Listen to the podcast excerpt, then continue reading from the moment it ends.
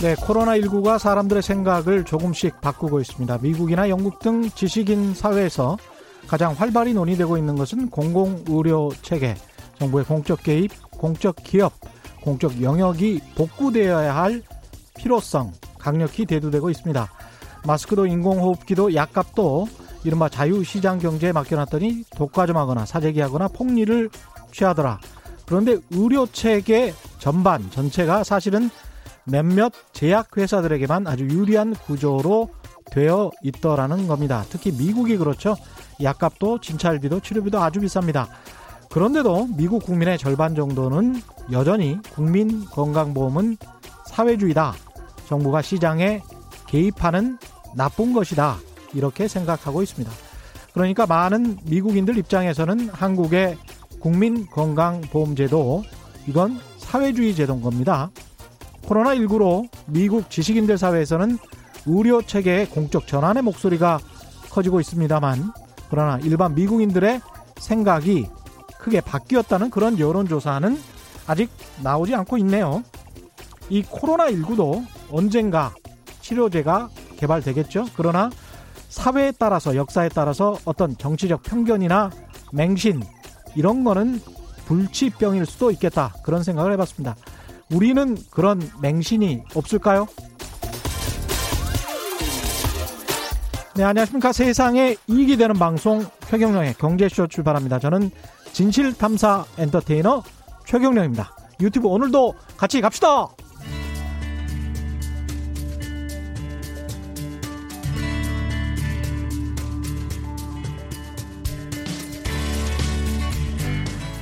경제방송 아무거나 들으면 큰일 납니다. 듣고 또 들어도 탈이 나지 않는 최경령의 경제쇼. 네, 중앙재난안전대책본부에서 알려드리는 말씀, 코로나19 감염 예방을 위해 외출을 삼가하고 2미터 건강 거리 두기, 주말 동안 행사나 모임, 여행은 자제하기, 밀폐된 장소에서 모임 갖지 않고 바로 귀가하기, 손 씻기, 기침 애절 준수하기 바랍니다. 이렇게 말씀드리고요. 오늘 경제 한 뉴스 시간인데요. 오늘은 베트남 이야기를 좀 해보겠습니다. 그동안 거의 매일 미국 아니면 중국 경제 중심으로만 이야기한 것 같아서 베트남은 우리나라가 가장 많이 투자하고 있는 그런 나라 중에 하나고요. 현재 우리 전자회사들 삼성이나 LG전자 공장도 있고 이런 곳은 코로나19의 영향에 어떻게 대처하고 있는지 우리 무역이랑은 어떤 상관관계가 있을지 궁금합니다. 곽성일 대외 경제정책연구원 대외 전략위원장 모시고 자세히 짚어보겠습니다. 안녕하십니까? 네, 안녕하세요. 예. 처음 뵙겠습니다. 네, 예. 반갑습니다. 예. 베트남 이야기인데 우리한테도 시사하는 바가 굉장히 많을 것 같아요. 그리고 궁금한 점도 있고 이 코로나19가 음. 베트남을 강타하면 우리나라 수출이나 그다음에 GDP에 어떤 영향을 미칠까 이게 하나의 단면을 보므로써 우리나라 경제 전체를 볼 수도 있을 것 같다는 생각이 듭니다.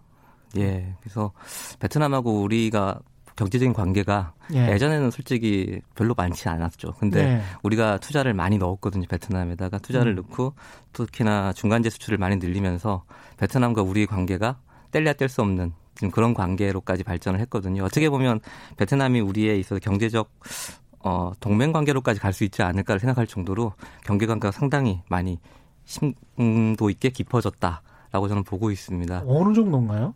지금 저희들이 어 베트남 내 투자만 예. 본다면은요. 베트남 투자 그 스탁으로 저희들이 저량으로 봤 스탁으로 봤을 때 예. 이제까지 어, 투자한 예, 모든 총량. 총량으로 봤을 때 예. 우리나라가 1위거든요. 아, 베트남이라는 나라에서 예, 예. 한국이 한국 1위. 투자가 1위다.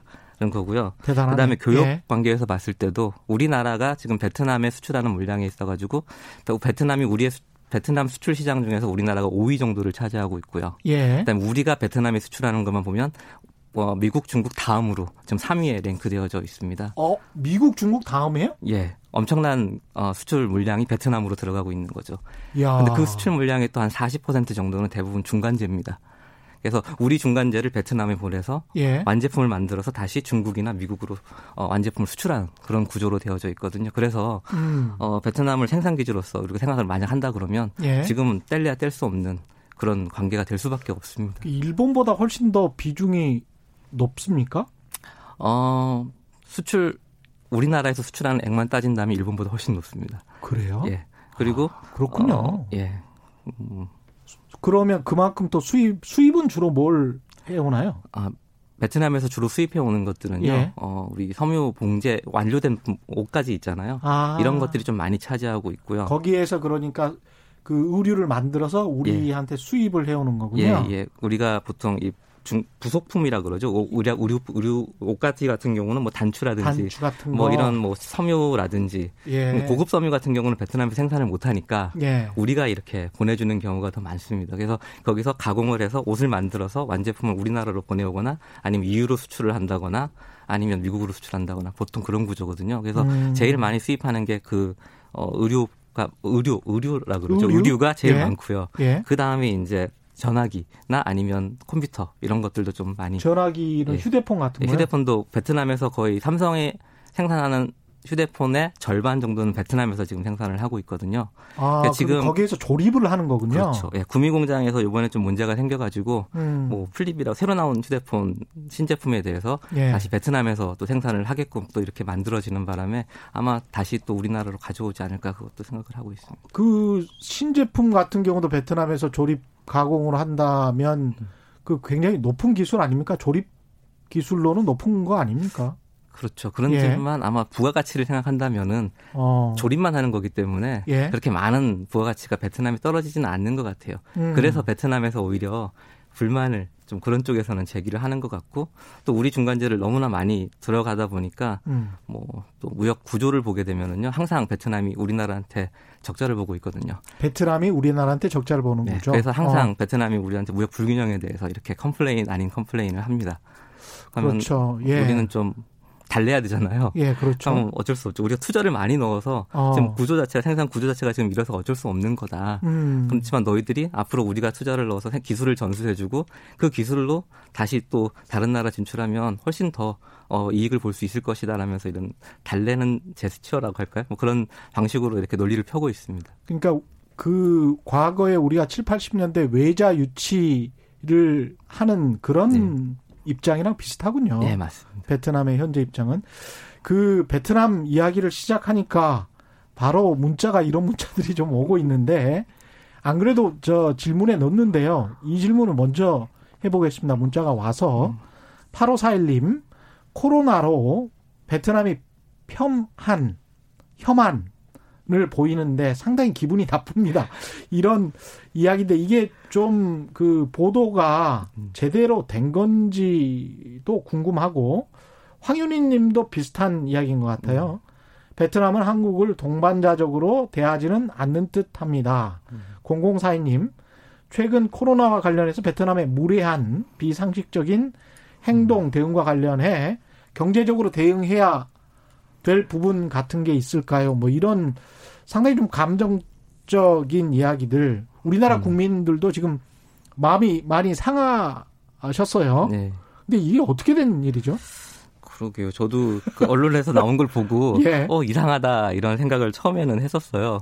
그래서 좀 많은 분들 통해서 이렇게 좀 들어보니까 예. 좀 많이 과장된 것도 좀 있는 것 같습니다. 사실 음. 베트남의 삶의 수준하고 예. 우리나라의 삶의 수준이 다르잖아요. 예. 근데 그 다름을 좀 인정하고 이렇게 접근을 했으면 음. 오해 아닌 오해가 안 생길 수도 있는데 음. 그걸 너무 인정하지 않고 서로 서, 서로 서- 다른 걸 인정하지 않고 그냥 각자의 시각으로 본 게 아닌가 싶습니다. 뭐 예를 들어서 우리나라 국민들이 가가지고 베트남에 가서 격리를 당했는데 음. 그 격리하는 곳이 좀 분명히 우리 기준에서는 열악하죠. 이게 예. 이게 병원이야 뭐 예. 이런 병- 뭐 예. 아주 허름한 곳일 거고요. 느낌이 예. 분명히 이건 뭐 말도 안 되는 곳이야 이런 생각을 할 수도 있을 것이고 예. 또 어, 식사라고 해서 제공하는 것도 보니까 이게 무슨 식사야. 이런 말이 당연히 나올 수밖에 없는 거거든요. 그럼 음. 그런 말을 했을 때, 아, 그냥 다르다라고 인정을 하면 되는데, 음. 그 옆에 있던 베트남 언론들 같은 경우는 같은 시각에서 안 보고, 우리, 우리의 시각에서 본 게 아니라 자기들 시각에서는 마음 앞, 약간 상처를 받은 거죠. 특히 아, 베트남. 우리는 해준다고 예, 했는데 해준대. 예. 자기들은 어 이게 아닌데 하면서 이제 좀 과장되게 이제 반응을 또 보인 겁니다. 그러다 음. 보니까 서로의 서로 간에서 오해가 이제 생긴 것 같아요. 예. 그렇지만 뭐 제가 보기에 그래서 제가 또 따로 물어봤거든요. 다른 베트남에 있는 좀 이제 여론 지도층이나 이런 분들한테 물어보면 예. 별 문제 아니다. 예. 그냥 이건 지나가는 거다. 그냥 몇몇 사람들이 댓글 단 거 정도다. 예. 란 정도로 이렇게 얘기를 하시더라고요. 이게 크게 보실 필요가 없을 것 같은 게 저도 이 비슷한 일을 당했는데 음. 미국에서 살면서 미국의 20대 그, 그 영어도 도와주고 그래서 음. 집에 초대를 했어요. 근데 이제 김밥을 정성스럽게 싸서 내놨는데 되게 안 좋아하더라고요. 이게 일단 생긴 게 네. 별로 이렇게 마음에 안 들고 그 다음에 그 김을 잘 안 먹는 문화잖아요. 음. 거기다가 이제 밥을 말아놨으니까 이게 이제 대접이 자신들이 생각했을 한 것보다는 훨씬 더 이제 낮은 거예요. 네. 그래서 약간 이제 오해가 네. 있는데 네. 이게 이제 비슷한 것일 수도 있겠다 그런 생각을 해봅니다. 예. 근데 지금 가서 예. 이제 미국 가서 보시면 음. 김 엄청 좋아하거든요. 그렇죠. 블랙푸드가 유행을 하면서 우리나라 김에 대한 선호도가 상당히 올라갔습니다. 그래서 바뀌었죠. 네, 아이들 같은 경우도 과자처럼 이렇게 막 집어 먹어요 김을요. 그래서 그렇죠. 지금은 확 바뀌었거든요. 예. 베트남의 이 반응도 분명히 아마 또 시간이 지나면 음. 바뀔 거다라는 생각이 또 들고요. 음. 또 다른 측면에서 또 이렇게 볼 수 있는 게 음. 베트남에서도 이제 소득이 많이 올라갔잖아요. 예. 그리고 베트남이 아까 말씀드렸다시피 어, 상당히 자존심 강한 민족입니다. 자기들 스스로는 미국을 이긴 국가. 이런 생각을 하고 있어요. 그래서 뭐 사실이긴 하죠. 그래서 자존심이 너무나 강력하고 예. 강하거든요. 예. 그러다 보니까 이제 소득이 올라가고 하다 보면 모든 언론들이 한국에 대해서 막 이렇게 떠받치는 것보다는 아마 이제 한국을 어떻게 보면 이제 협상의 대상으로 이렇게 보기 시작할 수도 있거든요. 우리가 이제 미국을 상대하거나 그렇죠. 이제 중국을 상대하듯이 예. 예. 그래서 보다 보면 무조건 한국을 떠받치는 국민들만 있는 것보다는 음. 한국에 대해서 약간의 반대 여론도 있어야지만이 우리나라한테서 음. 더 많은 걸 이제 얻을 수 있다라는 생각을 베트남 정부나 베트남, 베트남 정부, 기업 입장에서는 그렇게 그렇게 충분히 생각할 수가 있거든요. 그래서 아마 어. 그런 진영이 이미 형성되고 있는 게 아닌가. 예. 그래서 그것에 대해서도 우리가 이제 좀 전략적으로 한번 고민할 때가 되지 않았나 이렇게 생각합니다. 그래서 당연히 못 사는 나라니까 우리를 음. 무조건 좋아할 거야. 우리가 음. 해줬으니까 음. 그런 생각보다는 국가 대 국가 의 관계에서 이렇게 한 번쯤은 고민해 볼 필요가 있다라는 생각이 좀 듭니다. 또 그것도 미국이랑 생각해 보면 주한미군 방위비 분담과 관련해서 우리 국민 여론이 안 좋아야 네. 한국 정부가 미국이랑 협상을 할 때 야 국민들이 반대해서 도저히 그렇게는 못 올려줘 네. 이런 어떤 구실이 되잖아요 네. 핑계가 되고 네. 그리고 그렇게 되면 이제 협상의 레버리지 어떤. 지렛대로 사용할 수 있으니까 예, 예. 적절히 반대 여론이 많이 일어나 줘야지 예. 뭐 무조건 저쪽에서 그만큼 요구하니까 우리는 무조건 받아야 돼라고 음. 하면서 덥석 이렇게 네. 사대주의적으로 가버리면 네. 외교도 힘들어지죠. 당연하죠. 그래서 네. 어, 우리나라도 이제 다양한 목소리가 지금 나오고 있잖아요. 음. 그런 다양한 목소리를 서로 인정해줘야지만이 그렇죠. 우리나라가 더 강한 나라가 될 수 있는 겁니다. 그래서 그렇습니다. 어, 예. 그런 성숙한 문화, 성숙한 예. 사회 구조 이런 게 조금 이제 가야 될 방향이겠죠. 그렇죠. 예. 야 이런 것도 있고 저런 것도 있으니까. 예. 예. 그런데 이제 정부는 가서 이제 음. 잘 그거를 국익을 위해서만 예. 이용을 하면 되는 거고 베트남도 약간 이제 많이 그 뭐 성장을 해, 했네요. 그렇죠. 예. 예. 얼마 전만 하더라도 솔직히 CLMV라 그래서 예. 아세안에 제일 못 사는 최빈국 4개국을 이렇게 꼽았었거든요. 아. 근데 이제 그 V가 베트남입니다. 예. 캄보디아, 라오스, 미얀마, 베트남이었는데 아, 지금은 베트남을 뺍니다. 아. 그냥 CLM만 넣고 있고요. 베트남은 이제 채비용에서 빠졌습니다. 1인당 GDP가? 어, 올해는 한 3,200불 정도 될 거라고 저희들이 예상하고 있어요. 아, 근데 몇 년 전만 하더라도 예. 2,000불밖에 안 됐었습니다. 음. 한 5년 전만 하더라도요. 예. 그러니까 엄청나게 빠른 속도로 지금 성장을 하고 있는 나라인 거죠. 중국이 지금 순식간에 만 불이 됐으니까 예. 만 달러가 됐으니까요. 베트남도 뭐 10년 있으면 어떻게 예. 될지 모르겠습니다. 그렇습니다. 예. 예. 지금 베트남에서는 코로나19 확진자가 좀 늘어나고 있는 상황입니까? 어떻습니까? 예, 1월 23일 날 첫 확진자가 나왔거든요. 예. 그 이후에 꾸준히 증가하다가 2월 달에 갑자기 소강 상태였어요. 어. 확진자가 안 늘다가 예. 또 3월 달 들어서면서 갑자기 이제 어, 외국에서 베트남 사람들이 이제 돌아오는 사람들이 생겼거든요. 아. 네, 그분들이 돌아다니면서 이제 좀, 좀, 이렇게 감염을 많이 시키신 것 같아요. 외국에서 돌아온 베트남인 네. 그리고 외국인들 또 오는 분들 외국인들. 네. 그러니까 외국인에 대해서 이제 두려운 거죠. 외국에서 들어온 사람들에 대해서. 아 그렇게 된 그래서 지금 확진자 음. 수가 오늘자로 아마 227명인 음. 것으로 제가 확인을 했거든요. 그래서 그것도 검사한 숫자도 보면은 베트남 같은 경우 지금 7만 2천 명, 7만 3천 명 정도가 검사를 했어요. 꽤, 꽤 많이 한 거 아닙니까? 정말 많이 했습니다. 예. 그래서 아세안 10개국 중에서요. 예. 지금 베트남보다 검사를 많이 한 나라는 싱가포르하고 말레이시아밖에 없어요. 어. 오히려 소득 수준으로 따지면 태국이라든지 그렇죠. 저 필리핀 이런 나라가 훨씬 더 많이 해야 됨에도 불구하고 음. 태국이나 필리핀보다도 베트남이 더 많이 했습니다. 음. 그러니까 베트남이 훨씬 더 고민에 빠진 것 같아요. 이게 만약 자기 나라에 전파가 됐을 경우에 음. 그 미치는 여파가 엄청나게 클 것이다라고 생각을 한 것 같아요. 왜냐하면 자기 나라는 투자를 받아서 생산을 해서 제품을 수출해야 되잖아요. 예. 근데 만약 이걸 통제하지 못하게 되면 특히 가지고 있는 게 저임 노동력이 가장 큰 장점인데 예. 노동력을 활용할 수 없다는 어떤 빌미가 될 수도 있잖아요. 그렇죠. 앞으로. 그렇죠. 그리고 이걸 만약 성공적으로 통제를 했을 경우는 음. 다른 아세안에 있는 국가들보다 자기 나라가 훨씬 더 그런 통제력이라 뭐랄까 노동력을 공급할 수 있는 어, 리스크 요인이 훨씬 더 낮춰질 수 있는 거죠. 그렇죠. 그런 측면에서 봤을 때 베트남은 어떻게 보면 사활을 걸고 이걸 막아야 되는 겁니다. 그렇군요. 통제를 해야지만이 자기 나라에 발전할 수 있는 음. 더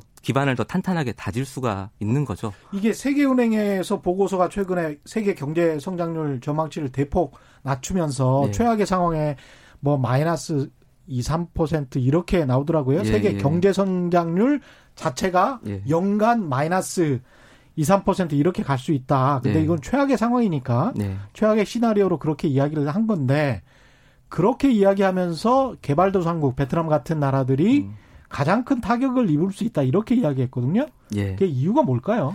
베트남 음, 생산 구조를 보면 음. 그러니까 제품을 만드는 구조를 보게 되면 대부분 다 어, 원재료라든지 중간재를 수입을 하죠. 예. 그리고 값싼 노동력을 이용해서 음. 완제품을 만들어서 수출을 하는 구조거든요. 예. 그럼 두 가지를 먼저 생각해 봐야 돼요. 음. 제품을 수입할 때 예. 공급망이 일단 완전한가, 예. 제대로 작동하는가 음. 이런 측면을 봐야 되는데 지금 중국이라든지 특히 베트남 같은 경우 중국에서 많은 원재료를 수입을 많이 하는데 중국에서 먼저 이 코로나가 터지면서 공급망의 붕괴가 생겼거든요. 예. 그리고 지금도 어, 중국이 뭐 제대로 돌아가고 있다는 얘기는 들리지만 어, 제가 알기로는 원 상태의 50% 정도 수준밖에 작동하지 않는 것으로 알고 있거든요. 음. 그럼 그 공급망 자체가 아직 완전하게 해결된 건 아닌 거예요. 그래서 음. 지금까지는 어떻게 하든지 간에 있는 재고를 가지고 버틸 수 있지만 앞으로 다음 분기라든지 3분기가 된다든지 2분기, 3분기 그 다음에 이 코로나 사태가 진정이 되지 않는다면은요 원재료 수급에 있어서 공급망에 문제가 분명히 생길 것이다. 그럼요. 그럼 생산을 못 하게 되는 거죠. 그렇죠. 생산을 하고 예. 싶어도요.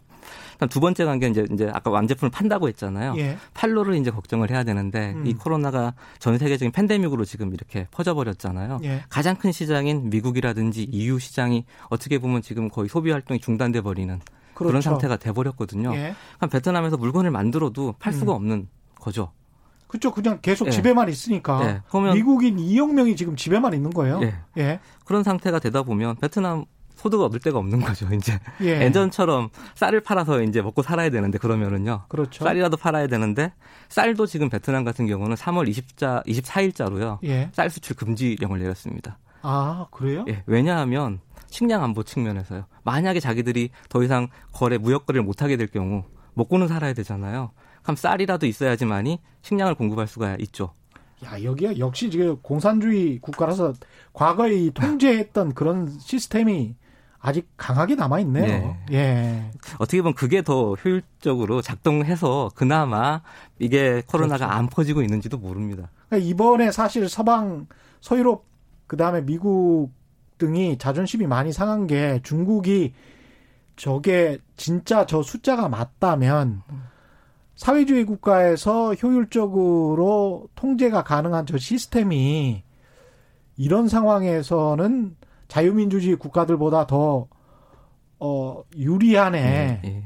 거기에 좀 기분이 지금 많이 상해 있고, 네. 그래서, 그래서 이제 한국을 그나마 그, 런 정도는 안, 통제를 안 하고 지금 버텨냈기 때문에 네. 한국을 따라가보자라고 하는 거잖아요. 네. 사실은. 예. 예. 그렇죠. 우리나라를 보면 저도 언론에서 한 2월부터죠. 2월 말부터인가 우리나라에 대해서 극찬하는 걸 제가 봤거든요. 기사를 계속 나오는 걸 봤습니다. 외신에서 외신에서 예. 우리나라 신문에서는 그때 아니었어요. 그렇죠. 근데 외신에서는 어 정말 제가 놀랄 정도로 계속해서 한국의 모델을 배워야 된다는 게 계속 나왔었거든요. 진짜 이런 적이 예, 없었던 예, 이런 적이 같아요. 없었어요. 예. 그래서 어떻게 보면 우리나라가 세계 이 코로나 사태를 해결하는 데 있어가지고 선봉에 설 수 있을 만큼 그런 어, 뒷받침이 될 힘이 실어지는 그런 여론들이 계속 나오더라고요. 그렇죠. 예. 그래서 저도 깜짝 놀랐었는데 어떻게 보면 우리 시민 의식들, 시민사회 의식이 예전보다 상당히 많이 성숙돼서 이 사태를 대응하는 예. 것 같아요. 예. 그래서 사람들이 뭐 모이더라도 서로가 음. 서로에 대해서 배려하고 조심하잖아요. 음. 그러니까 그런 측면이 오히려 어, 서구 사회에서는 좀 더 이렇게 낯선 풍경이 아닐까 싶기도 하고요. 그러니까 어떻게 보면 그렇죠. 잘못 보게 되면 좀 어떻게 집단주의처럼 보일 수도 있거든요. 집단주의하고 근데 공동체주의하고 네, 좀 다르죠. 예. 네. 그 공... 시쳇말로 깻잎 한 장 차이. 네. 그래서 공동체 의식이 예. 오히려 더 중요한 시점이거든요, 분명히. 예. 그래서 그 아, 공동체라는 표현이 더 쓰고 싶었는데 정말 예. 지적 차상 지적이십니다. 그래서 공동체라는 의식이 그렇죠. 우리나라 시민사회에 확실하게 자리 잡고 있는 게 아마 오히려 지금과 같은 사단을 좀 더 막을 수 있는 음. 어, 원동력으로 작용하고 있지 않나 이렇게 보고 네, 있습니다. 시민들의 자 발성이면 이게 공동체주의고 예. 국가가 강압을 하거나 예. 총칼이 들어오면 그거는 네, 이제 집단. 집단주의가 네, 돼버리는 네, 것이죠. 그래서 이제 공산주의는 아니라는 것인데 일단 제가 좀 궁금했던 거를 베트남 경제 이야기를 더 하기 전에 수출이 3월에 마이너스 0.2%밖에 그 줄지를 않았습니다. 전년 동기 대비해서 네. 깜짝 놀랐어요. 저희가 네. 제가 왜냐하면 2019년 10월부터 봐보니까 네. 그때도 마이너스 15, 마이너스 14.5, 마이너스 5.3, 올해 음. 들어서도 1월에 마이너스 6.5였거든요. 예, 예. 2월에 4.3으로 이렇게 바운, 리바운드를 한 건데 예.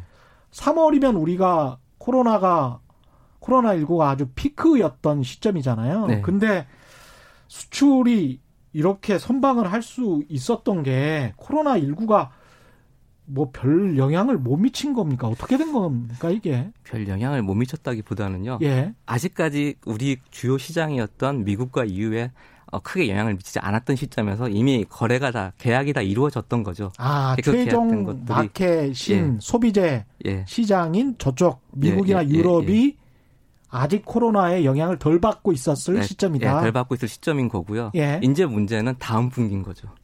우리로서는 다음 분기가 되네요. 예, 예. 그래서 이게 돌아가면서 전 세계를 돌면서 지금 이렇게 일이 벌어지고 있는 거잖아요. 예. 제일 처음 중국에서 일이 터졌고 음. 우리나라 그다음 뭐 이렇게 서방부로 이제 유럽 쪽으로 갔다가 미국 쪽으로 갔다 지금 이렇게 전환파되고 있는 상태이기 때문에 예. 아마 경제적 여파도 그렇게 퍼질 거 나 퍼져 나갈 것 같아요. 계속해서 어. 그렇게 되면 우리나라도 이제는 이제 2분기가 되면 본격적으로 우리나라도 수출 구조로 수출을 통해서 이제 살아남는 경제 구조다 보니까 그렇죠. 어, 미국에 대한 수출이 줄 수밖에 없는 거고요. 또 우리는 그러면 2분기를 더 걱정을 해야 되는 거예요. 네, 다음 분기가 걱정인 거죠. 4, 5, 6월이 예.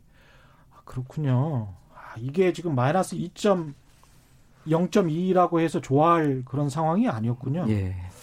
다음 달부터가 더 걱정이다. 베트남 같은 경우에는 지금 코로나 격리 규정을 발표했는데 이게 좀 상당히 세네요. 예. 예. 베트남스러운 것 같아요. 예. 그래서 예. 어뭐 발생 지역 방문했다는 사실을 뭐 숨기거나 뭐 이렇게 하면 뭐 예. 최고 벌금 2억 동, 뭐 우리나라 돈 천만 원까지 이렇게 천만 원? 어, 예, 말도 안 되는 금액을 지금 잡아놓고 있고요. 베트남 사람들한테는 정말 큰 돈 아닙니까? 큰 돈이죠. 그쪽에 보통 노동자 1인당 월급이 예. 한 200불에서 300불 정도밖에 안 되거든요. 우리 돈으로 하면 한 2, 30만 원밖에 2, 안 되는 거예요. 원. 예. 그런데 천만 원을 내라고 하면 이건 정말 가당치 않은 거죠. 그냥 징역살이 하는 게 낫겠습니다. 예, 이 정도. 징역살이 하는 게 훨씬 나을지도 모르겠습니다. 예. 예. 근데 아마 근데 베트남 입장에서 보면 음. 그럴 수밖에 없을 것 같아요. 자기들 의료 시스템을 알잖아요. 수준을요. 예. 예. 의료 시스템 수준에서 버틸 수 있는 환자 수가 어느 음. 정도인지 이미 계산이 나왔을 거고요. 예. 그 선을 넘게 하지 않기 위해서는 강력한 사회적 거리두기가 필요하다. 예. 란 판단이 분명히 섰을 겁니다. 음. 그래서 외국으로부터 유입되는 외국인 통제도 분명히 금지하고 있는 거고요. 베트남 사람들, 시, 베트남의 사람 시민임에도 불구하고 지금 베트남이 못 들어가는 정도거든요. 음. 그러다 보니까 그만큼 통제를 심하게 하고 있고요.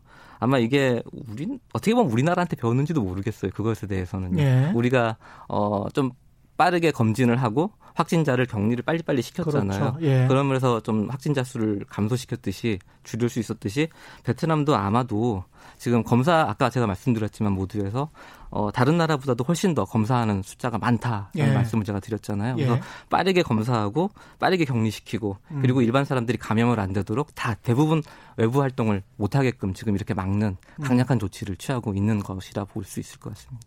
베트남에 한국 기업들, 우리나라 기업들 많이 진출해 있는데 우리 기업들은 어, 떤 상황입니까? 그 계속 이 공장은 가동이 되고 있는 거죠? 예, 한 7천여 개의 기업들이 지금 들어게, 들어가 있는데요. 7천 개? 예, 7천 예. 개 정도의 베트남이에요. 근데 뭐 엄청 많군요. 특별히 아직까지는 예. 어, 영향을 받았다. 그러니까 3월이니까 아직은 베트남도 아까 말씀 확진자 수가 얼마 안 되잖아요. 음, 예. 그래서 아직까지는 영향을 받았다라는 기업은 별로 없는 것 같아요. 다만 그때 삼성에 있어가지고 그 뭐라고 생산 그 라인 교체 때문에 예. 인력들 들어가는 데 있어가지고 베트남 입장에서는 외국인이 들어오는 것에서 상당히 두려울 수밖에 없는 거고요. 아. 이게 우리나라 사람이라서 무서운 게 아니라 외국인 예. 자체에 대해서 무서운 겁니다. 그래서 음. 그걸 막기 위한 조치를 좀 취했는데 예. 다행히 또 우리 정부랑 타협이 잘 돼서 예. 또 들어가서 이렇게 생산 활동을 할 수 있게끔 라인을 정리했고요. LG도 마찬가지로 지금 들어가서 어, 하고 있는 것으로 제가 파악을 했고요. 아니 근데 그렇게 그 투자를 많이 하는 나라고 가장 투자를 본국의 자기 나라들의 자기 나라에 많이 하는 나라인데 그리고 거기에서 가장 핵심적인 기업의 기술진들이 들어오는데 그걸 또 막네요. 그런 면에서 좀 서운할 수도 있죠. 예. 그렇지만 아까 제가 말씀드렸다시피 예. 의료 시스템이 우리보다 상당히 열악하거든요. 아, 만약에 열악해서 예, 그리고 한 명이 만약에 저, 예. 음, 저 음, 유럽 영국이죠. 영국의 그 감염병 전문가 로엔 박사라는 분을 어제 제가 신문에서 봤는데요. 예. 읽었는데 그분 하시는 말씀이 음. 확진자 한 명을 일주일만 빨리 격리를 하면 예. 2,400명이 어 감염되는 걸 예방할 수가 있고요. 예. 일주일 늦게 한 사람을 격리시켰을 경우에는 음. 달랑 600명밖에 예방을 못 시킨다라고 얘기를 하더라고요. 그래서 일주일 시간, 사이에 예. 2,400명 대 600명. 의 차이가 나는 4배의 차이가 나는 거죠. 그래서 음. 베트남 입장에서는 빨리 격리시키고 빨리 이렇게 조치를 취해야지만이 국경을 닫아야지만이 예. 자기 나라가 살아남을 수 있다라는 생각을 한 것 같아요. 그리고 그렇게 예. 돼야지만이 또 자기 나라 입장에서도 어, 앞으로 투자를 받는 데 있어 가지고도 음. 메리트가 생기는 거죠. 우리나라는 감염병이 안 생겼고 음. 다음에 이런 일이 한 번으로 끝나는 게 아니라 예. 앞으로 이제 히스토리를 보게 되면 내 다음에 내년에도 생길 수 있는 거고 언젠가는 또 다시 이런 일이 반복될 그렇죠. 거잖아요. 예. 그럼 아세안 여러 국가들을 지금 미중 간의 통상 갈등이 생기면서 음. 다양한 그 중국에 있던 많은 기업들이 이전을 하려고 지금 시장을 돌아보고 있는 단계거든요. 예. 그 중에서 가장 먼저 꼽히는 나라가 베트남이었어요. 예. 근데 만약 베트남이 이번 사태를 성공적으로 잘 마무리를 짓고 아 여기는 안전한 곳이야 투자할 만한 곳이야라는 확신을 외부에 시그널을 보내줄 수가 있다고 하면 아, 더 많은 투자를 유치할 수 있는 거죠. 우리들 입장에서는 마케팅 포인트가 되네. 그렇죠. 예. 예. 그래서 그런 측면에서 볼 때는 지금 어떻게 하든지 간에 이걸 막고 싶은 겁니다. 아, 생각해 보니까 미국이랑 우리랑 확진자가 1월 20일, 1월 21일 거의 비슷한 시기에 그 생겼는데 음. 미국이 넉넉히 3월 초까지 그냥 있다가 음. 사실은 진단을 거의 안 하고 있다가 예. 나중에 한 이렇게 수십만 명이 예. 확진이 되고 뭐 굉장히 많은 사람이 지금 죽고 있는데 음. 그런 거군요. 아까 6, 2,400명 대 600명이라고 하면 그 2,400명이 또 일주일이나 2주일 후에 거, 그만큼 2,400만큼 네. 또 감염시킬 수가 있는 예. 거니까 기하급수적으로 이렇게 늘어나게 되어져 있기 때문에 엄청나게 늘어났겠습니다. 예. 그래서 예. 격리, 자, 사, 자택 격리라든지 뭐 음. 알아서 사회적 거리두기라는 게 그만큼 중요하다라는 걸 알 수가 있는 거죠. 이게 지금 생산이 세계 곳곳에서 마비가 되고 있고 그런데 베트남 같은 경우는 그렇지는 않다. 그래서 더 이렇게 입국자들을 철저하게 격리하는 거다. 뭐 예. 이러는 예. 거라고 볼 수 있고요. 예, 예. 예. 근데 이제 그럼에도 일부 언론에서는 뭐 베트남 공장이 셧다운 가능성도 여전히 존재한다 이런 네. 식의 보도가 있는데 그렇죠. 자동차 산업 같은 경우 지금 현대자동차를 어, 부품을 아니, 현대자동차 조립 생산하는 예. 공장들이 베트남에 있습니다. 아, 그래서 예. 어, TC 자동차, TC 모터라고 저희가 부르는데요. 예. 베트남어로는 제가 지금 이름이 생각이 안 나는데 예. 제가 줄여서 그냥 TC라고 부르는데 예. 어, 그 자동차 같은 지금 이미 셧다운 했고요. 아 그래요? 예. 그다음에 예. 토요타 자동차도 음. 3월 말부터 생산 지금 중단 상태인 것으로 제가 그러니까 현지 있습니다. 판매하는 자동차들인가 예, 예, 보죠? 예. 현지에서 아. 판매하는 자동차들요. 그렇군요. 아마도 또 섬유봉제 같은 경우도 음. 또 아마 이게 확진 자가 퍼지다 보면은 음. 분명히 그쪽도 아마 문 닫아야 되지 않을까. 지금은 일단 생업에 관련된 거는 필수적인 제품을 생산하는 공장들은 다 열려져 있거든요. 예. 근데 그 외에 특비한 뭐 필수제가 아닌 비필수제를 생산하는 곳이라든지 이런 곳들은 지금 대부분 문을 닫게끔 이렇게 유도하는 음. 것으로 제가 파악을 했습니다. 지금 가장 그러면 앞으로 타격을 입을 기업들, 업종들 이런 거는 어떤 곳이라고 봐야 될까요? 지금 당장 일단 타격을 입은 데는 관광업이죠. 일단 관광? 단기적으로 예. 봤을 때 베트남 관광객이 대부분 중국 사람과 우리나라 사람들이었거든요. 음.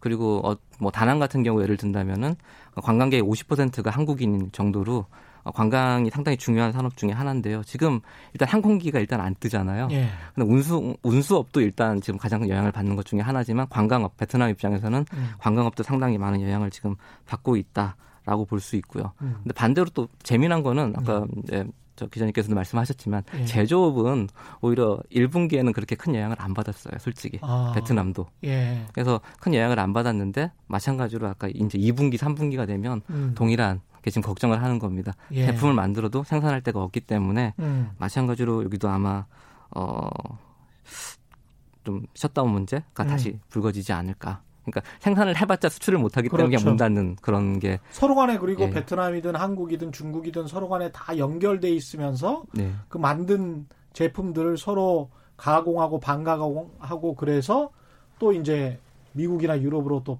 파는 그런 예. 구조지 예. 않습니까? 전 세계가 지금 GVC라고 저희들이 표현을 하는데요. 예. global value chain으로 얽혀 있거든요. 예. 그 얽혀 있음으로 해서 수출이 상당히 큰 폭으로 늘었어요. 2000년대 들어서면서부터는요. 그렇죠. 그래서 2010년대 들어서면서 거의 GBC가 완성이 된 상태거든요. 음. 아예 완성이 되고 나니까 오히려 수출이 더 이상 증가하지 않고 좀 정체되는 모습을 좀 보였었는데 예. 이번 사건으로 인해서 코로나 사태로 인해서 아마 GBC가 음. 어떻게 보면 또 개편될 수도 있지 않을까 이런 생각도 지금 또 하고 있어요. 이게 제대로 처리가 만약 된다고 손 치더라도 예. 한번 이 GBC가 완전하지 않다는 걸 경험을 했잖아요. 이제 사람들이요. 그렇죠? 예. 참 이것에 대해서 분명히 반응이 나오겠죠. 참 어. 이렇게 분할해서 이렇게 생산하던 게 뭔가 문제가 있다라고 생각이 들면 자기 나라로 다 다시 가져갈 버릴 수도 있는 거고 리쇼링을 그렇죠. 촉진해 버릴 수도 있는 거고요. 예. 또 반대로 아니면 음. 아 이렇게 일 수직적인 구조상에서 문제가 생겼기 때문에 음. 오히려 더더 확장시켜서 더 얽혀놔야 된다. 음. 좀 다분 다 뭐라고 할까 다각화를 시킨다 그래야 되나요? 예. 그러니까 GBC를 더 다각화시켜야 된다. 음. 이런 측면을 갈 수도 있는 것 같기도 하고요. 그래서 예. 아마 이 코로나 사태 이후는 새로운 음. 또 경제 패턴, 경제 패러다임이 생기지 않을까 이렇게 또 보고도 있습니다. 근데 그게 이제 저도 그걸 계속 외신을 와치를 하고 있는데 세계적인 석학들도 계속 의견이 좀 나뉘는 것 같습니다. 음. 그러니까 미국의 고립주의와 보호무역주의가 강화될 것이다라는 네. 측면.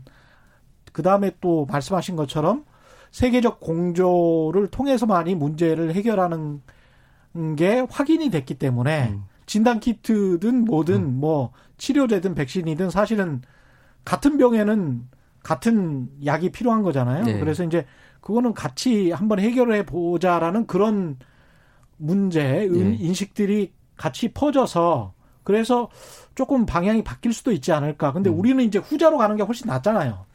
우리 입장에서는 그렇죠. 고립주의로 가면은 예, 우리는 예. 굉장히 힘들어지는 굉장히 나라잖아요. 힘들죠. 특히 예. 미중 간의 선택을 강요받는 순간 그렇죠. 상당히 힘들어지죠. 우리 그렇죠. 대부분 제품들 수출하는 시장이 중국하고 미국으로 나뉘어져 있는데 그렇죠. 둘 중에 누구 선택하라 그러면 답이 없는 거죠. 어. 그렇지만 만약에 이 사태를 계기로 해서 다자주의가 만약 복원된다고 하면 다자 체제가 복원된다고 하면 음. 우리 목소리를 낼 수 있는 공간이 조금 더 생기는 거죠. 그렇... 선택의 폭도 넓어지는 거고요. 예. 그래서 어떻게 보면 이 코로나 19 사태를 우리나라가 주도적으로 좀 음. 대응을 할 수 있는 아까 말씀드렸던 주변 여론들이 지금 세계 여론들이 조성되어져 있으니까 예.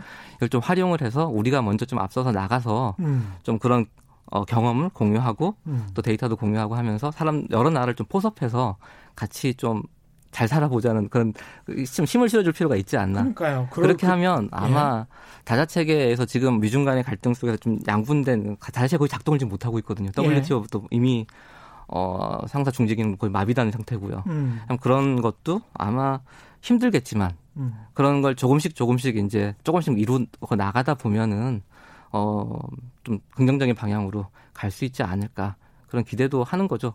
그러니까 트럼프 대통령도 사실 이번에 그 뜨끔했을 거예요. 네. 중국이랑 그냥 손 잡고 네. 중국에서 했던 것들 그다음에 데이터들 그런 것들을 물려받고 진단 음. 키트도 마찬가지고 같이 그러면 빨리 백신 개발하자 치료제 음. 개발하자 이런 방식으로 갔다면 미국에서 저렇게 많은 희생자가 나올 필요가 없었잖아요. 네, 통제가 가능했을 거라고 보고 음. 있고요. 그래서 아마 나중에 가서 우리나라한테 이렇게 좀 다가오는 모습을 보인 것도 그렇죠. 예, 그런 측면이 있지 않나 싶기도 하고요. 중국한테 못 가니까. 예, 예. 최근 예. 들어서 보면 또 이제 어, 트럼프 대통령이 어, 어, 모든 언론에 얘기를 할 때 항상 우한 폐렴, 우한 폐렴 이렇게 얘기를 그래, 했었거든요. 예. 차이나 폐렴 뭐 이런 식으로 얘기를 얘기했었는데 최근 이제 그 말 안 하고 있습니다. 아니 지금 뉴욕 폐렴이 돼버렸어요. 예, 그래서 최근에 예. 그런 말을 이제 안 하고 있는 걸 보면은 예. 약간 내부적으로 지금 고민 중에 빠진 게 아닌가. 그렇죠. 그러니까 어느 한 예. 단어 하나가 참 중요하잖아요. 그래서 그럼요. 좀 의미하는 고민, 게 굉장히 예, 있으니까요. 고민에 빠진 게 아닌가 이런 생각을 하고 있습니다. 코로나 19 그 코로나 19 상황에서 베트남에 지금 현지 교민들 있지 않습니까? 기업뿐만이 예. 아니고 자영업 하시는 분들도 많습니까? 우리 교민들 중에? 혹시? 어, 우리 교민들이 베트남이 한 지금 진짜 빠르게 증가를 해서 한 20만 명 정도 나가 있는 것으로 20만 알아요. 20만 명이나 계세요? 그리고 기업들이 네. 지금 7천 개가 나가 있다고 제가 말씀을 드렸잖아요. 어. 그럼 처음에 나갈 때는 대기업 우리 어떻게 보면 예전에 90년대는 좀 중소기업 위주로 뭐라고 하죠? 섬유봉제 가공하는 그렇죠. 업종 정도로 많이 나갔었는데 예. 어, 2008년 글로벌 금융위기 이후부터는 대기업 음. 위주로 많이 나갔습니다. 음. 삼성, LG, 효성 이런 좀막 대기업들이 나갔거든요. 예. 그리고 2013년, 14년이 되면 그 대기업들을 지원하기 위해서 중소기업들이 또 우르르 몰려 나갑니다. 예. 그래서 그 대기업들이 나가고 중소기업들이 나가면서 어떻게 보면 우리나라의 커뮤니티가 생기기 시작했거든요. 어. 그럼 그분들에 대해서 이제 다시 또 어, 우리나라에 대한 생활을 그리워하다 보니까 그분들이 음. 생활에 있어서의 그 삶을 우리나라처럼 누리고 싶어 하잖아요. 어느 네. 교민 사회가 생기는 거죠. 예. 미국도 마찬가지로 한인 교민 사회가 있듯이 그렇죠. 베트남에서도 이제 그런 게 생기면서 음. 우리 식당 한국 식당이라든지 아니면 한국 관련된 그런 서비스 업종의 사람들이 이제 들어가면서 자영업자들이 서서히 예. 늘어나고 있거든요. 음. 근데 그런 분들이 아마 이번 사태로 좀 많은 영향을 받지 않을까 어. 그냥 좀 우려가 되고 있는 거죠. 한인 사회에서는 동요나 뭐 이런 거는 없습니까? 네, 아직은 없고요. 없고요? 한인회 네. 중심으로 해서 음. 이 코로나 확진자 동선이라든지 이런 음. 정보를 음. 공유하고 있고 좀 나름대로 이렇게 관리를 하고 있는 것으로 지금 파악되고 있어요. 베트남 정부에서도 이렇게 따로 혹시 경기 부양책이나 이런 걸 내놓습니까? 어떻습니까? 예, 저도 개도국이라서 그런 게 없을 줄 알았는데 예. 생각보다 신중하게 지금 심각하게 생각하는 것 같습니다. 베트남에서도 이 코로나 19 문제에 대해서요. 확진자가 한 200명밖에 200명밖에 안 됨에도 안 되는데 예. 그래서 지난 3월 처음 발표된 게 2월 달에 2월 달부터는 이자율 음. 인하를 시작을 했고요. 예. 어, 이자를 0.5%에서 1% 정도 낮췄어요. 예. 그리고 3월 달 들어서면서부터 재정 패키지를 내놓기 시작했거든요. 그래서 예. 그때 처음 내놨던 게 한 13억 불 정도 음. 재정을 증가시켜서 어떻게 좀 경기를 부양해 보겠다. 예. 이런 얘기를 했었는데 어제죠. 4월 2일자에는 어제는 갑자기 수상이 어, 그 13억을 갖다가 훨씬 더 금액을 늘렸습니다. 26억까지. 음. 어, 확 늘려버리고, 예, 늘려버렸고요. 예. 그다음 사회적 약자에 대해서 앞으로 4월달, 5월달, 6월달에 한해서 23불 정도를 이렇게 주겠다. 돈을 준다. 돈을 주겠다라고 직접? 했고, 예.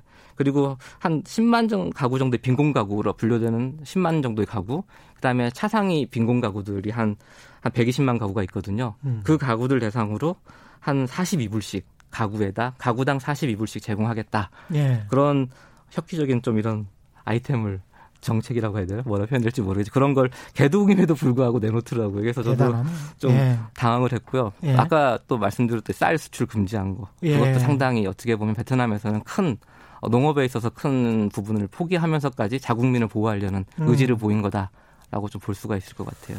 참 말씀하시는 거 들어보니까 굉장히 생존력이나 이런 게 강한 민족이다 이런 생각이 드네요. 네. 예. 글로벌 가치 사슬에서 타격을 좀 받을 것 같으니까 선제적으로 대응하는 측면들도 굉장히 좀 많은 것 같습니다. 예, 예. 그렇습니다. 예. 문자가 좀 와 있는데요. 3841님, 5027님, 1472님. 최근에 베트남 사태, 사태라고까지 할 필요는 없을 것 같습니다만은 베트남에서 일어났던 일들에 대해서 오해를 많이 했었는데 오늘 아주 좋은 말씀을 통해 많은 부분 오해가 좀 풀린 것 같습니다. 좋은 방송 감사합니다. 이런 말씀해 주셨고요. 장영태님, 아, 베트남에 사는데요. 한국 중소기업은 이동 통제 때문에 어려워하고 있습니다. 네. 자영업자는 장사가 안 돼서 떠나는 사람이 많아요. 영향을 네. 받고 있군요. 그렇죠. 예. 예. 지금 15일까지 아예 주민들 이동을 못하게 막고 있으니까요. 그 둘이 아. 붙어 다녀도 안 되거든요. 지금 외부 나갈 때는요. 그러니까 식량을 사거나 아니면 어, 약품을 사거나 그거 이외에는 아예 외출을 못하게 지금 막아놔 버렸습니다. 미국처럼 그렇게 해놨군요. 네. 아예 봉쇄를 해버렸기 때문에 예. 당연히 지금 중소기업이라든지 어 좀 뭐라 그럴까 자영업자들은 영업 활동을 아예 못하는 거죠. 근데 아까 말씀하신 것처럼 네. 그 굉장히 좀 벌금도 세고 네. 진역도 갈 수 있고 그런 네. 상황으로 해놨으니까 네.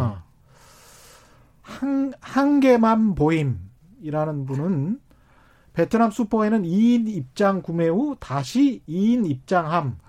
아, 이렇습니까? 그렇다고 하더라고요. 지금 아. 거리 자체를 일단 예. 두 명이 나가도 두 명이 거리를 2미터 이상 둬야 된대요. 이게 말이 안 되는 거죠. 둘이 입장에서 봤을 때는요. 아니, 그, 그렇게 마트가 작을 것 같지는 않은데. 아마 그렇군요. 저 대형 마트는 아닐 거예요. 음. 그러니까 대형 마트는 아닌 걸로. 제가 어 출장을 지금 못 가기 때문에요. 예. 확인을 지금 눈으로 보지를 그러네요. 못해서 예. 올해 거의 출장길이 완전히 막혔습니다. 그래서 예. 저도 2월달 출장 예정되어져 있고 이번 달에도 가게 예정되어져 있었는데 음. 아예 못 가봐가지고 지금 음. 들리는 그게 사실은 우리 제가 같이 연구를 하는 연구자들한테 음. 보통 제가 전화하거나 메일을 보내서 이렇게 확인을 하는데요. 음. 그분들 말에 의하면 저 정도까지는 아니지 않을까 싶긴 한데 모르겠어요. 아마 영업 장소가 협소하면 예. 그럴 수밖에 없을 것 같아요. 2미터 음. 간격을 지켜야 되기 때문에. 그렇죠. 어, 작은 공간에서는 분명히 그렇게 해야 되는 것 같고요. 예. 하노이에 있는 뭐 롯데마트 있는 데 엄청난 규모의 마트니까 음. 그렇게까지는 아지 않을 것 같다는 생각도 음. 듭니다. 근데 어디까지나 그건 제가 눈으로 본 게 아니라서 음. 뭐라고 지금 말씀드릴 수는 없는 것 같습니다. 예, 상반된 의견이 지금 들어와 있네요. 서윤성님 음. 같은 경우는 아직도 주재용 같은 관점을 갖고 베트남을 무시하다가 중국에서 배척당한 결과를 또 경험해서는 안 됩니다. 음. 이런 말씀이시고 김대식 님은 가장 많이 투자한 삼성전자 기술진을 막는다는 것이 음. 투자 유치에 도움이 될까요?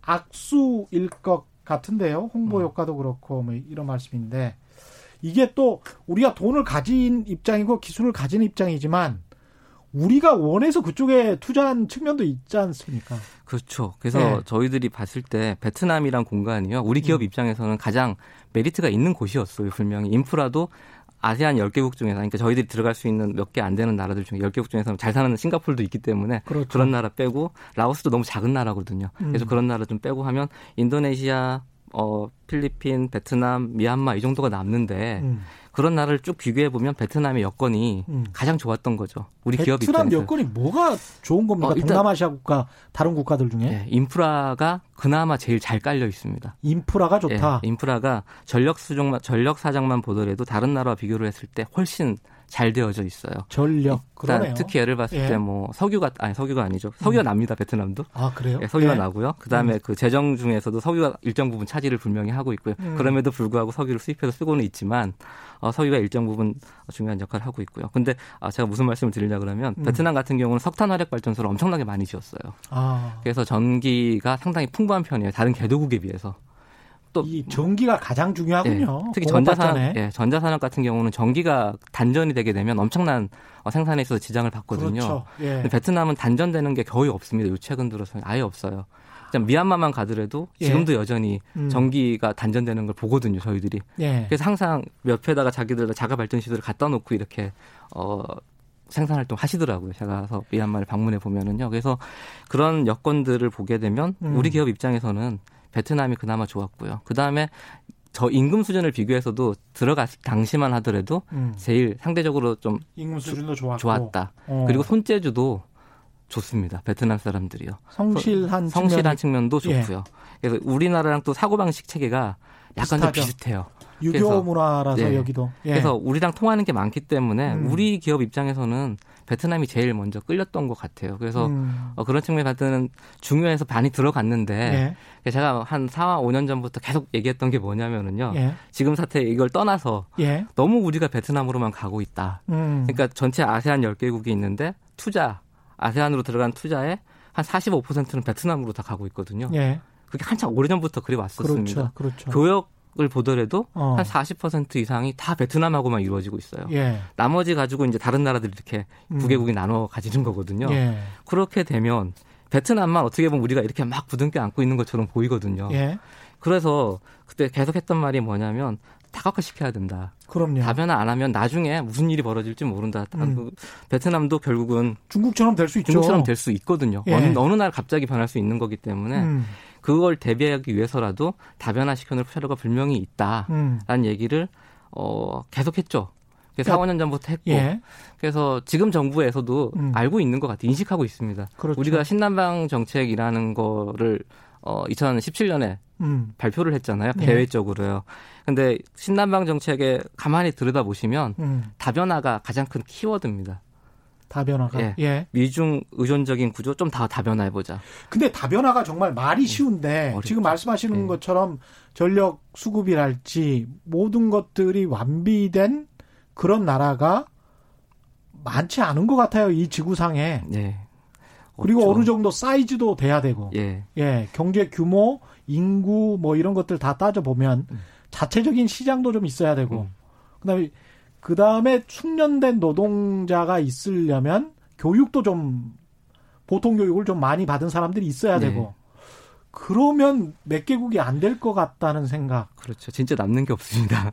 그렇죠. 그걸 다 계산해 보면은요. 지금 예. 그나마 아세안 10개국 중에서 남는 나라 미얀마 정도 남거든요. 미얀마 정도. 예, 미얀마 예. 정도가 남는데 어, 근데 미얀마가 지금 여전히 전력 사정이 안 좋아요. 예. 그러니까 만약 그것만 지금 해결된다 그러면 당장이라도 들어갈 어. 수가 있다라고 저는 보거든요. 특히 미얀마에 요번에 우리나라에서 한국 어, 산업공단을 음. 만들기로 했고 만들고 지금 있는 중이에요. 예. 그것에다가 전력 문제만 음. 완벽하게 해결이 된다 그러면 더 예. 많은 우리 기업들이 들어갈 수가 있는 거죠. 아니 만약에 보장만 된다면 네. 우리나라처럼 거의 모든 것을 만들 수 있는 나라가 가서 화력이나 수력 발전소나 뭐 이런 거를 그냥 만들어 주고 네. 그 다음에 돈은 천연 자원으로 받고 뭐 이런 방식으로 해서 계속 인프라를 깔고 시장을 만들어주고 음. 그 다음에 그 시장에서 생산 기지를 만들고 네. 또 시장을 개발하고 그런 방식은 안 되나요? 그 방식도 최근까지 많이 저희들이 써왔던 방식 중에 하나죠. 그렇죠. 근데 미얀마 네. 같은 경우는 저희들이 석탄 화력 발전소 지어줄게 해도 음. 안 한다고 합니다. 안 한다고 해요? 자기들 천연가스 나는데요. 아. 천연가스 발전소만 짓겠다. 자기들은 환경이 중요하다. 이런 말을 하더라고요. 그래서 안타깝죠. 저희 입장에서는. 아, 개발도 제대로 네. 안 됐는데 환경이 중요하다. 네, 환경이 중요하다. 예. 어떻게 보면 좀 약간 이해가 안 되는 그런 가치관이 사고, 많이 네, 가치관이 좀 예. 다른데요. 음. 그래서 그게 좀 안타깝긴 한데 음. 그런 구조 속에서도 만약에 가능하다면 음. 그러니까 가스는 나니까요. 예. 천연가스를 활용해서 발전소를 우리가 지어주고 음. 또 아니면 일본은 이미 많이 지어주고 있어요 발전소를요. 예. 자기들이 만든 그 SEZ 같은 경우 special 음. economic zone 같은 경우에는 음. 일본 같은 경우는 자기들이 발전소를 지어서 가스를 가져다가 이렇게 설비를 하고 있거든요. 예. 우리나라는 아직까지 재정 규모라고 해야 되나요? 어. 쓸수 있는 가용 자원이 예. 그까지가 안 되는 것 같아요.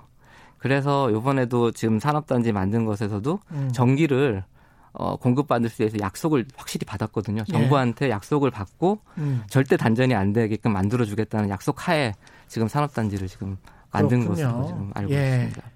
마지막으로 문자 몇 개 소개해 드리고요. 1509님은 베트남에서 8년간 살아봤는데 사람들이 정부 통제에 잘 따릅니다. 오토바이 헬멧은 더워도 꼭 씁니다. 말씀하셨고요. 정성원 님이 이런 말씀 하셨는데 베트남은 일본하고 더 친하지 않나요? 한 30초 남았는데 어떻게 생각하십니까? 어, 일본이 예. 솔직히 제가 아까 언급은 말씀 안 드렸는데요. 예. 잘합니다. 외국 외교 관계에 있어가지고 동남아시아 네, 동남아시아에 정말 강합니다. 정말 예. 그리고 많이 알고 있고요. 예. 인맥도 우리보다 훨씬 탄탄합니다. 그리고 훨씬 이전에 진출했으니까 예, 훨씬 이전에 진출했다라는 예, 진출했다는 표현보다는 어떻게 우리가 어떻게 보면 진출도 예. 우리가 일본을 보다 치고 들어가긴 우리가 더 먼저 들어간 것 같습니다. 아, 제가 그냥 대우 들어갔을 때 그 상당히 빨리 들어갔 시절에 이렇게 아, 좀그 시절 예, 네, 그 시절은 빼고요. 그 시절 빼고 네, 경제적 예. 관계로만 봤을 때는 예, 예. 그렇지만 어 제가 드리고 싶은 말씀은 예. 베트남에 음. 대해서 또 아니면 아세안 국가에 대해서 음. 일본 애들이 주, 제공하는 금액이라든지 음. 우리가 그렇게 못하고 있는 측면이 분명히 있어요. 있다. 이번 코로나 사태도 예. 일본 같은 경우는 지금 186억 186만 아. 불인가를 음. 우상으로 줬거든요 이미. 예.